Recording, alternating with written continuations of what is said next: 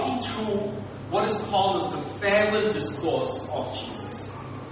Uh, this is John chapter 13 to John chapter 17. We're working our way through all the four chapters. And in these chapters, we have for us what Jesus taught his disciples just before he was arrested and crucified. And uh, last week we began with John chapter 15, verses 1 to 11. And we're going to continue with the same passage this week as well.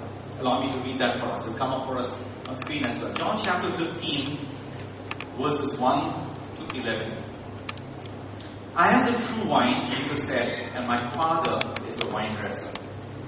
Every branch in me that does not bear fruit, he takes away. And every branch that does bear fruit, he prunes that it may bear more fruit. Already you're clean because of the word that I have spoken to you. Abide in me and I in you. As the branch cannot bear fruit by itself unless it abides in the vine, neither can you unless you abide in me. I am the vine, you are the branches. Whoever abides in me and I in him, he, he it is that bears fruit. For apart from me, you can do nothing. Verse 6. If anyone does not abide in me, he is thrown away like a branch and withers, and branches, and the branches are gathered, thrown into the fire, and burned. If you abide in me and my words abide in you, ask whatever you wish, and it will be done for you. By this my Father is glorified that you bear much fruit, and so prove to be my disciples. As the Father loved me, so I have loved you. Abide in my love. If you keep my commandments, you will abide in my love, just as I have kept my Father's commandments and abide in his love.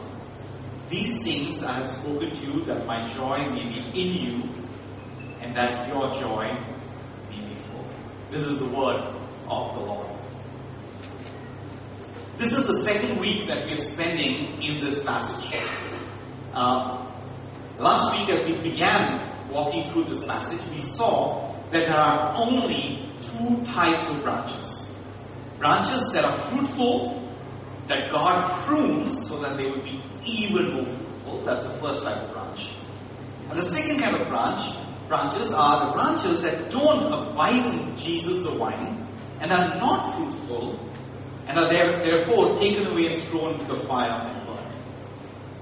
Last week we looked at the branches that are fruitful, that abide in Christ the vine, that are fruitful, and that are pruned by God so that they become even more fruitful. And this week, and I gave you a fair warning last week, that we're going to be looking this week at branches that don't abide in Christ, that are that wither away, that are thrown away and burned. And I hope this passage is making us um, at least a little uncomfortable. Unfruitful branches are thrown into the fire and burned. Not pruned, as we saw last week for branches that abide in Christ, not pruned, but burned in the fire. We cannot gloss over this. We cannot walk past this. We need to pay attention to this warning. The Bible is, is, is primarily not a book of rules, though it does have some rules.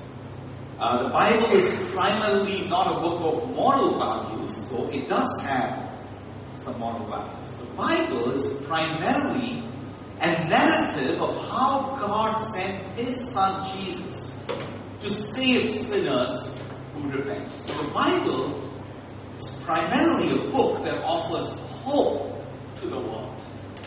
But even as it offers hope, the Bible is also a book of warning. It's a book of hope and it's a book of warning.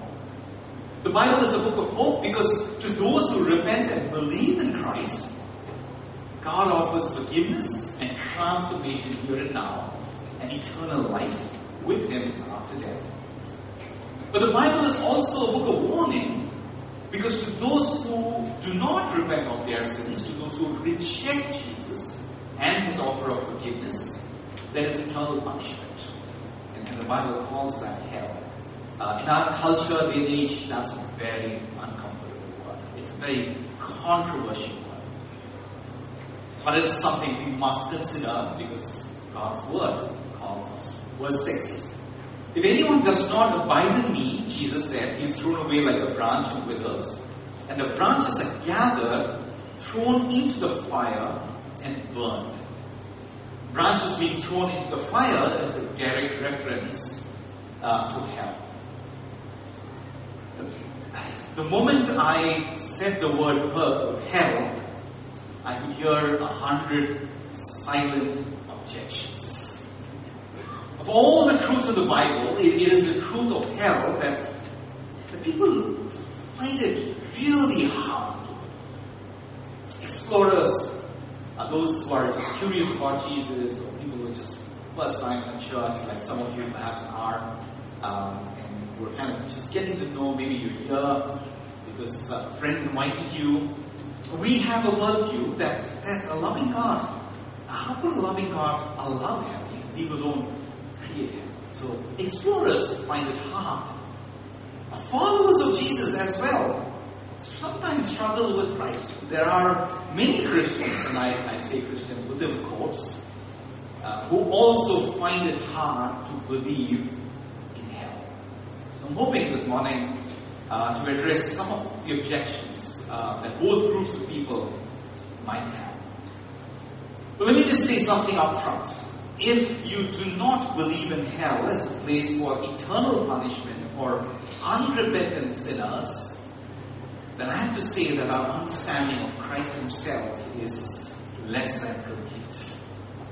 Uh, it is impossible to truly believe in Jesus without also believing in hell.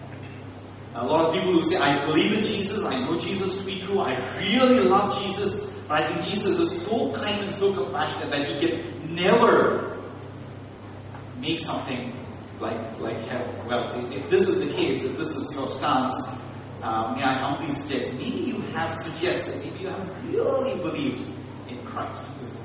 That might be true. Why did Jesus have to die on the cross? So yes, as I gave you fair warning last week, we're going to be speaking a fair bit about hell today. Uh, but, and I'd like to draw three specific things uh, out for us from this passage, specifically looking at branches that do not abide in Christ the vine, that wither away, that are gathered and thrown away into the fire. Three things. First, what did Jesus teach about hell? Second, the objection to hell, the most primary objection to hell that we all have, at some level or the other. And third, if some branches are cut off and thrown into the fire, can believers of Christ slip up and go into hell? So hell, hell, and hell. All three points have to do with hell. Get used to it. Get used to it. What did Jesus teach about hell? The objection to hell, and if some branches are cut off and thrown into fire, can believers of Christ really slip up and go to hell?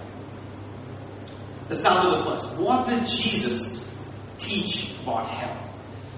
If you read the four Gospels and the rest of the New Testament in the Bible, it would be impossible to ignore how extensively the Bible teaches and warns us of hell.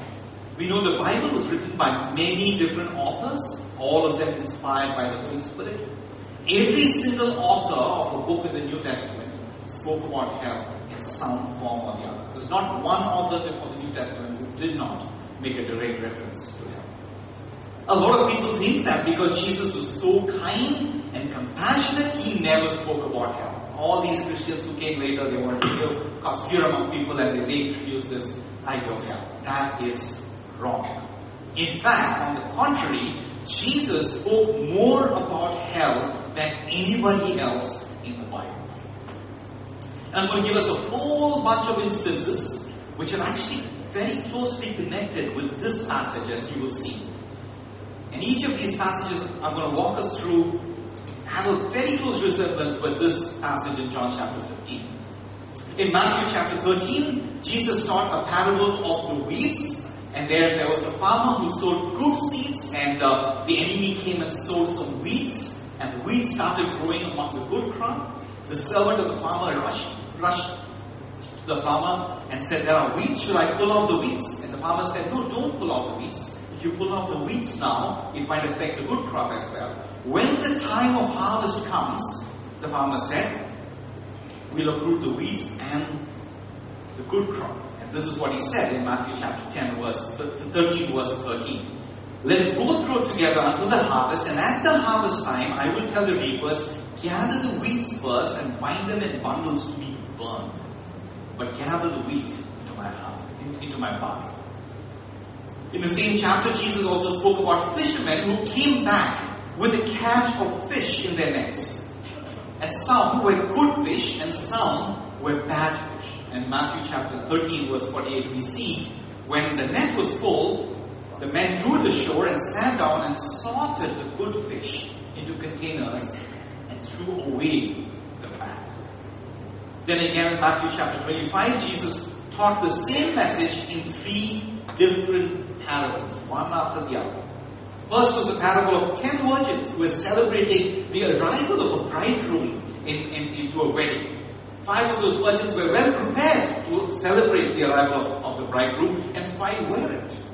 The five who were prepared were taken in with the bridegroom, the five who were unprepared were shut out. Second, Jesus, in the same chapter, Matthew 25, Jesus taught about a master who gave his servants many, many talents. And most of the servants used their talents well and they earned more talents than what Christ had given them and, and the master rewarded them. But one of the servants did not put the talent to use. He was not fruitful. He just hid the talent and when the master came back, he gave it back. And to that servant, the master said, Matthew 25 verse 30, and cast the worthless servant into the outer darkness. In that place, there will be weeping, and gnashing of teeth. Third, in the same chapter, Jesus also spoke about sheep and, and, and goat being in the same flock. The sheep are those who are fruitful in Christ, the goats are not. The sheep are welcome into heaven, and to the goats or unfruitful people, Jesus said, then he will say to those on his left, the goats, Depart from me, you cursed, into the eternal fire prepared for the devil and his angels. Matthew 25, verse 41. Jesus spoke more about hell than anyone else in the Bible. And even though Jesus spoke so much about the truth and the reality of hell, there are still a whole lot of objections about hell. And that's what we're going to look at next the objections to hell. How can a good God create hell? How could a good God love anyone, uh, allow anyone to be punished eternally in hell. I mean, to many of us, this seems just so unbelievable. And some of us even would go to the extent of saying, if this is the God who is, I don't want this God. I reject this idea of. If a God is so cruel to allow human beings to suffer eternally, forever in hell, I don't want to have anything to do with this? What kind of God is this? And that's a very common objection. So if you have those objections, let me indulge you for a little bit. Imagine there is no hell. Imagine there is no hell. Everybody um, goes to heaven. They, they just find a way to a happy place. Uh, you may not even call it heaven. And so you and I and all of us, just about everyone on earth, uh, we find our way to this happy place. Uh, we call it heaven. Um, and uh, there you settle down, you move into a nice neighborhood, and you wake up one morning to find that your neighbor is a man who uh, trick trapped and enslaved dozens of women in the sex trade in Kamathipura. What would you say? You would say, this is injustice. This is so unfair. This man, you know, many of us have been into Kamathipura as part of our, our, work in just helping this organization that we partner with. 15,000 women are there entrapped in the sex trade. And so, so many perpetrators. If there is no hell, if there is no justice, everybody makes it to hell. If there is no final judgment, if there is no place where those who escape punishment in this imperfect world escape forever, where is justice. Will we be happy with that kind of a world?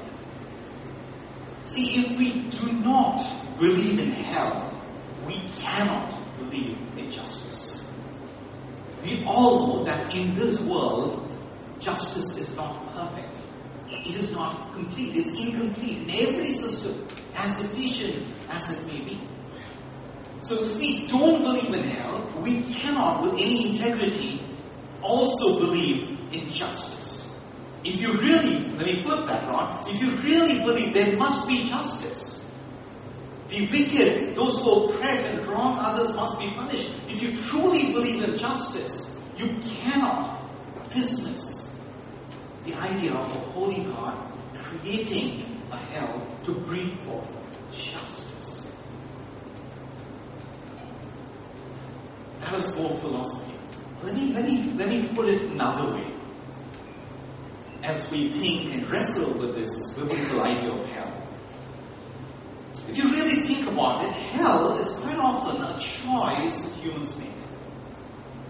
I find this character from J.R. Tolkien's masterpiece, The Lord of the Rings, very, very helpful in understanding hell and in communicating hell. Uh, some of you may have heard me use this illustration before, but it's such a helpful one. Uh, in The Lord of the Rings, there was this hobbit named Smeagol, and this is what Smeagol looked like. Chubby, uh, happy, and he spent the, he was a hobbit. And he spent the early years of his life happily with his extended family. One, uh, one day on his Smeagol's birthday, he and his relative, I think it was his cousin, I'm not an expert, a lot of race, I know some of you are experts if I'm wrong, please correct me later.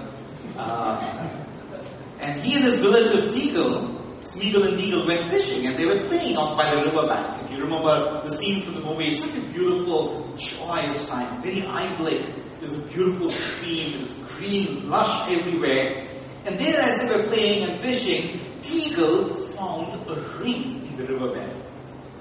Smeagol immediately fell under the ring's influence and he demanded it from Deagol as a birthday gift. When Deagol refused, overcome by his desire for the ring, Smeagol strangled his friend Deagol to death and he stole. And Smeagol began carrying the ring wherever he went. He began referring to the ring as my precious, precious, precious. He was consumed by the ring. He was addicted to it.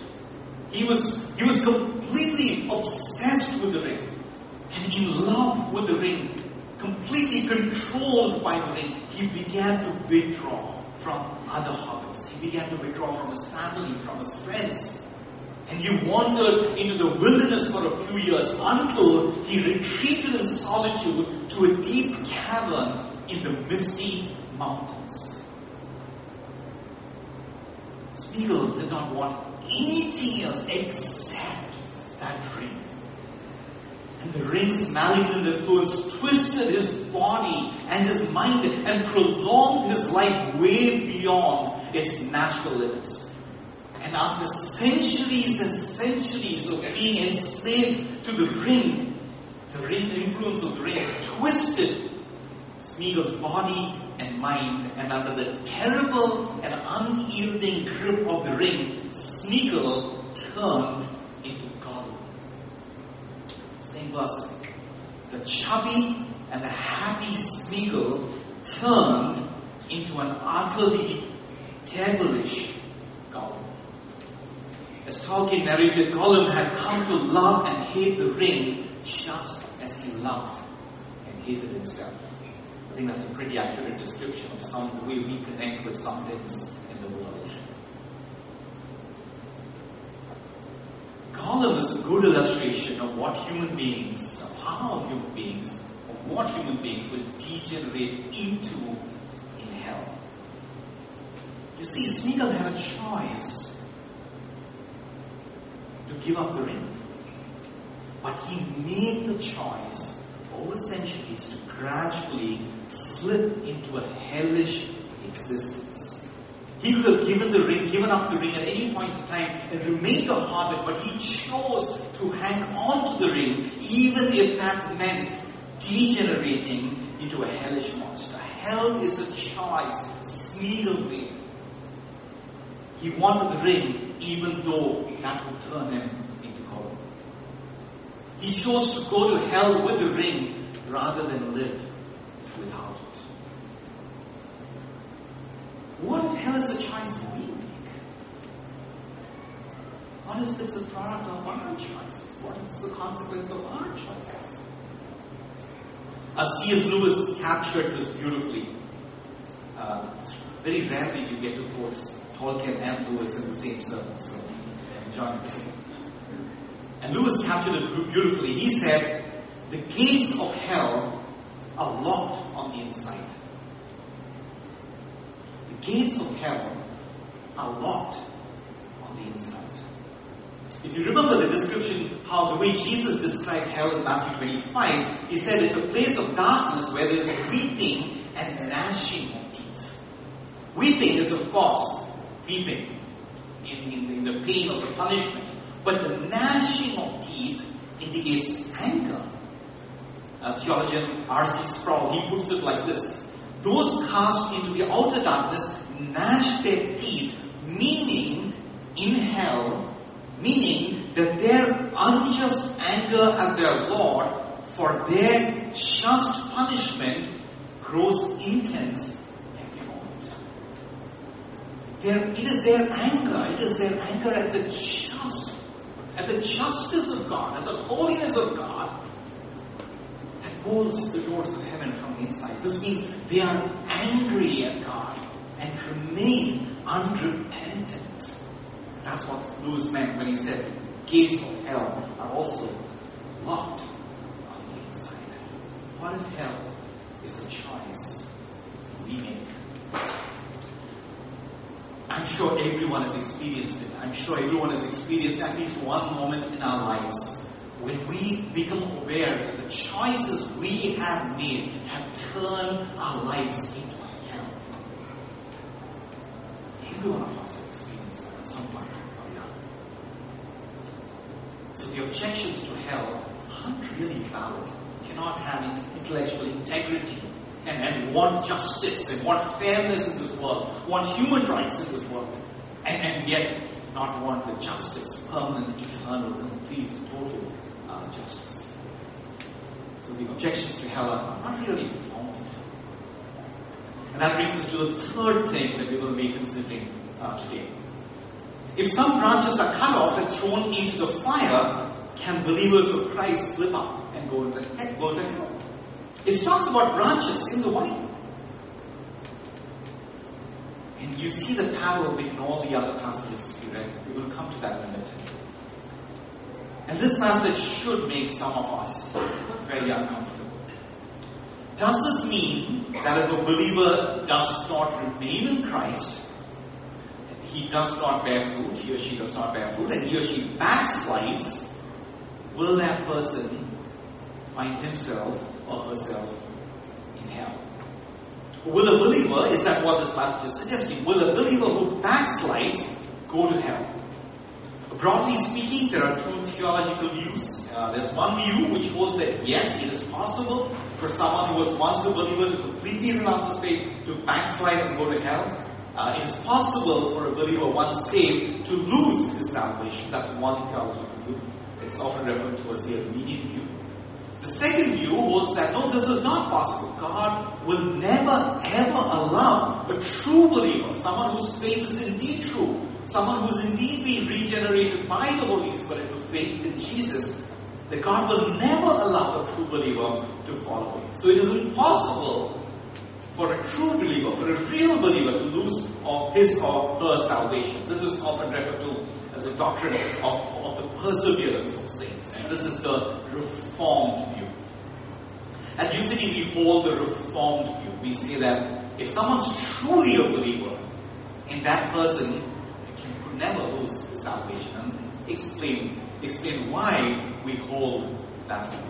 And as we keep saying, uh, there are some primary doctrines and there are secondary doctrines. You can be part of New you can be a member of New even, and believing whatever you wish on the secondary doctrines. Global Church has two different views.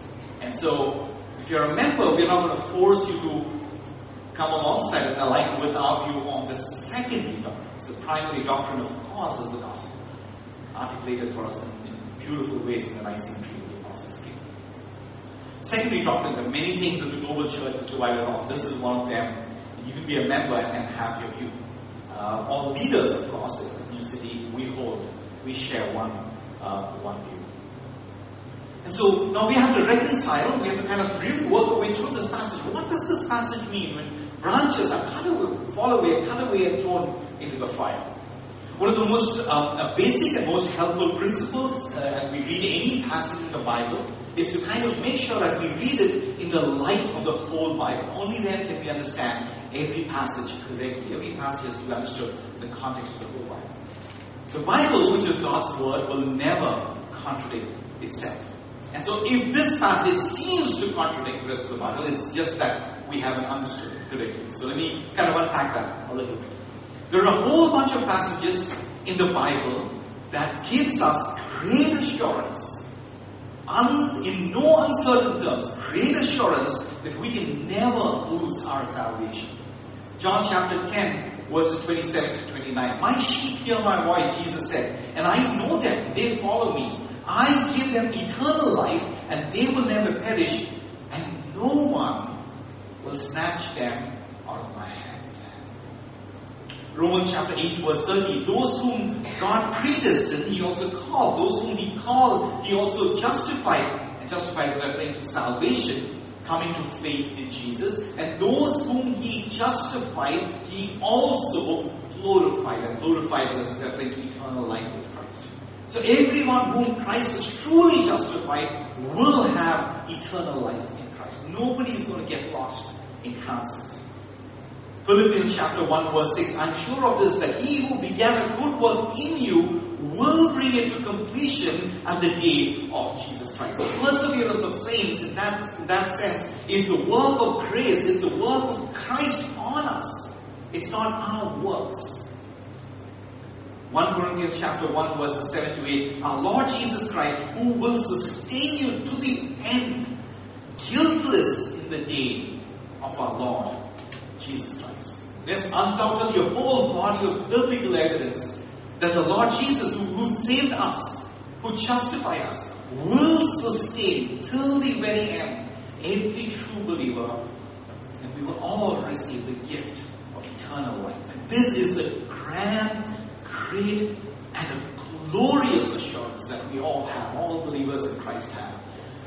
But there is also a chilling warning in this passage. What really does this passage mean when it says that branches that do not remain in Christ the true vine and do not bear fruit will be cut off, thrown into the fire, and burned? What, what exactly does that mean? Who is this talking about? What kind of people is this talking about? Who are the branches that are thrown into the fire? To answer this question, I need to take us back to all the parables that we ran through quickly today where Jesus spoke about hell. There was one common theme, if you noticed, in all of those parables. All the ten virgins were together. Only five were really saved. The good crop, the good crop and the weeds were in the same field. In one farm, only the good crop was kept, the bad crop, the weeds were burnt. The good fish and the bad fish were in one net. Only the good fish were kept, the bad fish were thrown. The sheep and the goat were in one flock. Only the sheep were saved, the goats were not. And there are branches in Christ the vine, but only the vine that abide in Christ bears fruit is saved. The rest are burnt. Here is the chilling warning. Not everyone in a church who think they are saved are actually saved. One flock in every one of these parables, one group of people, one group are actually saved, one group are surprised that they're not, they're not saved. chilling warning in this passage that not everyone in the same church, not everyone in any church who think they are saved are indeed saved. We have to see all of these parables also in the context of the church. Just like all of these parables that Jesus taught, in the church there's two kinds of people. People who are really saved, who Christ will prune so that they bear more fruit, as we saw last week. And the second group of people are people who think they are saved, who think they're connected to the vine, who think they're part of the flock, but they are not actually saved.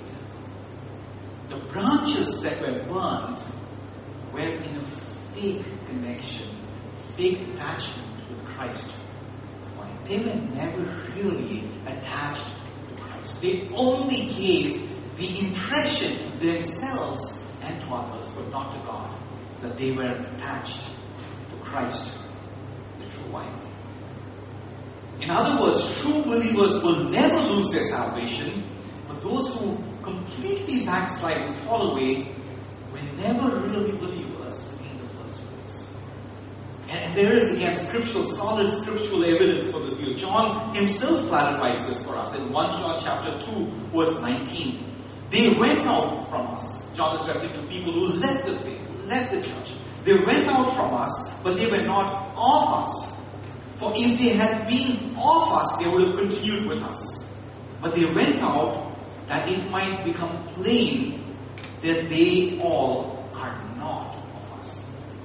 John is saying the people who left the faith were never really believers in the first place. Their connection with Christ was not real. So John is explaining being cut off, the branches.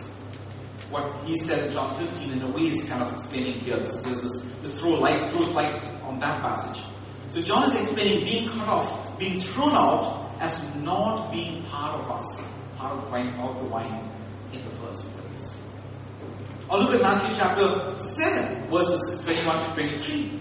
Not everyone, this Jesus says, it's not a parable, it's something real that Jesus is accounting. He says, Not everyone who says to me, Lord, Lord, will enter the kingdom of heaven, but the one who does the will of my Father who is in heaven. On that day, the day of the judgment, Jesus said, Many will say to me, Lord, Lord, did we not prophesy in your name? Did we not cast out demons in your name? Did we not do mighty works in your name? And then Jesus says, said, I will declare to them, I never knew you. I never knew you. Depart from me, you workers of lawlessness. There are many people in a church, in any church, who would give the appearance of being true believers, but their faith is not really real. These will fall away, not because believers can lose their salvation, but because those who fall away are never believers in the, in, the first place. And we see that because of the grand assurance that we have Christ Jesus. And so the chilling warning for all of us in this passage, question that we cannot ignore, we must ask ourselves, am I really saved? Am I truly in union with Christ Jesus? This picture of that Christ paints of Christ the vine and us the branches invite us to see this beauty and this reality of our union with Christ. And this union is accomplished. This eternal union of Christ and us, his bride, is accomplished not by anything that we have done or not done. Not by anything that we have not done, that we need to do or we fail to do. None of that. It is accomplished purely by the work of God's grace, working in our hearts faith in Jesus. And when our hearts, when this faith in Christ Jesus is really real, when we know deep in our hearts that we are in union with Christ, and by God's Holy Spirit who resides in us, we are able to cry out, Abba, Father, enjoying our sonship and daughtership with God, our Heavenly Father. When that assurance is there, nothing can shake us. Sure, every believer Every pastor even is going to go through some dark days of the soul. There will be times when our faith will be tested. There will be times when everyone, our faith will be weak. There will be times when we will drift away from Christ and we will be indifferent to Him. As the sin that remains in us, God sanctifies in His, in his mysterious, sovereign ways, allowing different life situations. Someone who's a true believer, God will help him or her find a way back to Christ.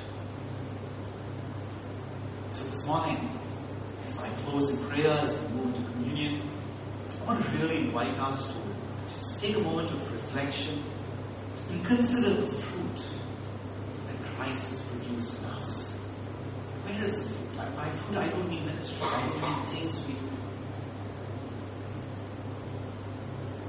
Faith, love, joy, hope, joy in the face of difficult situations, joy in Christ, as we saw last week in the face of difficult situations. These are the fruit.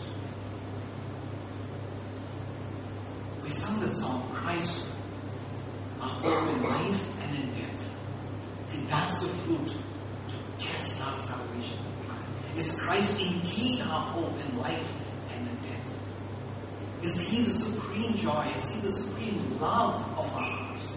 Is He the greatest longing of our souls? Sure, we're all distracted.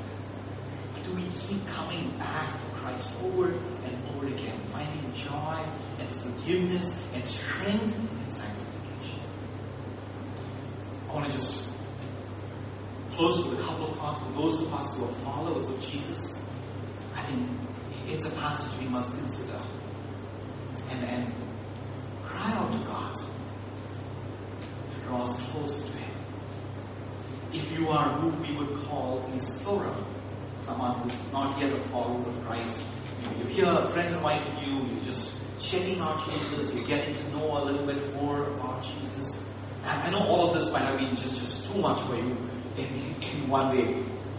But I want to invite you to just consider Jesus.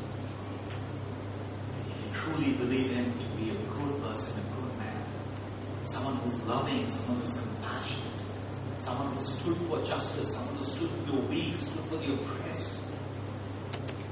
Remember that Jesus was crucified because he claimed to be the Son of God. And Jesus taught more about hell than anybody else in the Bible.